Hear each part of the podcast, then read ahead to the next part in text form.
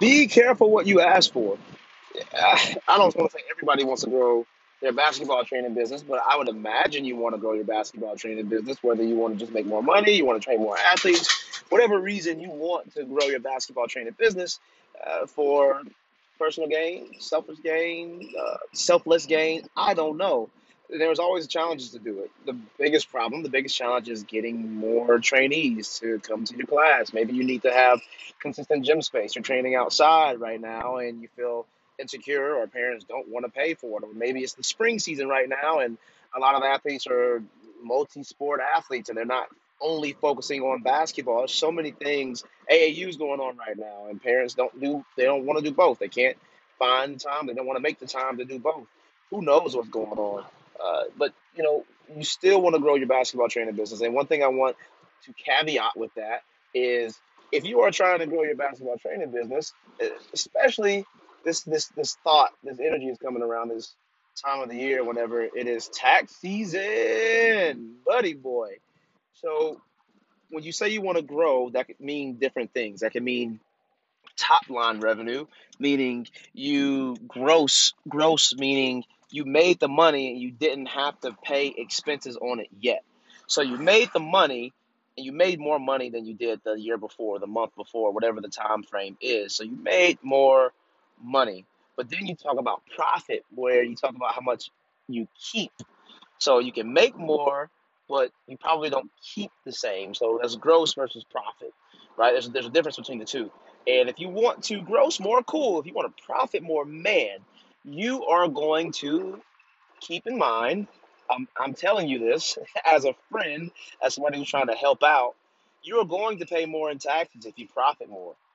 All right, unless you have some, you know, retirement plan or some marketing or some investment that you make that's going to lower your taxable income or lower your your net profit, what you walk away with after you pay for expenses, you're going to pay more in taxes. Now, I don't know what the actual number is, but I would say plan on at least 20% of what you profit or what you keep at the end of the year, which eh, if you want to grow, keep in mind you're going to have to pay that. And, you know, at the end of the day, it's a privilege to operate and do business in the United States of America.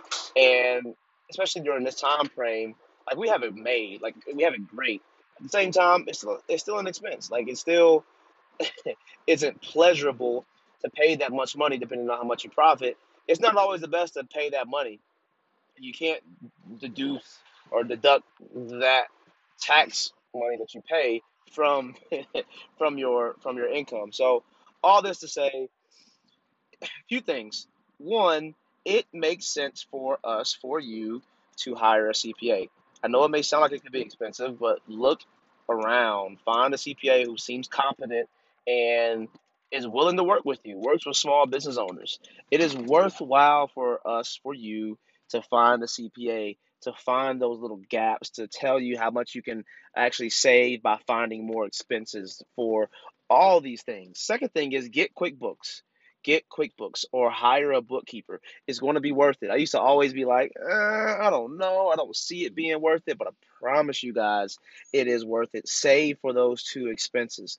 Find somebody who can help you with those finances because it can cost you if you report something wrong to the IRS. They're going to come back and try, they're going to find you. Second thing is, you may not be maximizing your uh, your arrangement with the taxes. You may be paying too much in taxes because you didn't report everything the right way. Or you didn't realize something was actually a business expense. Or you just didn't understand the updated tax code because it does change every other year or every so often. So there's some nuance, man. There's so many things going on, which is why, for me, I just I, I know I believe wholeheartedly that managing by the numbers is more important than what we what we understand. Uh, especially if we're the ones who are managing the finances and having to make those business decisions based off of the data that we have and, and knowing how to understand that data is huge. But I guess this episode is mainly to say that knowing that you want to grow and growing also has a an effect. So the cause of growth could be many things. You learn how to market better. You start to sell more, have phone calls. You start to have more camps and clinics. You start to give a better service. The effect of that growth especially if you have more profit, is going to be a higher taxes, more taxes owed at the end of the, the tax year. So uh, just keep that in mind. Keep that in mind. Prepare for the 20% owed in taxes based on your profitability and prepare in your budget, if you have one, hopefully you do, for a bookkeeper and for a CPA that helps out. So that's it. I digress. Today's Wednesday, but I had some Finance Friday thoughts. Uh, hopefully, this stuff helps you guys out. If it does, let me know. If it doesn't, let me know uh, so I can make it edifying for you. Talk to y'all later.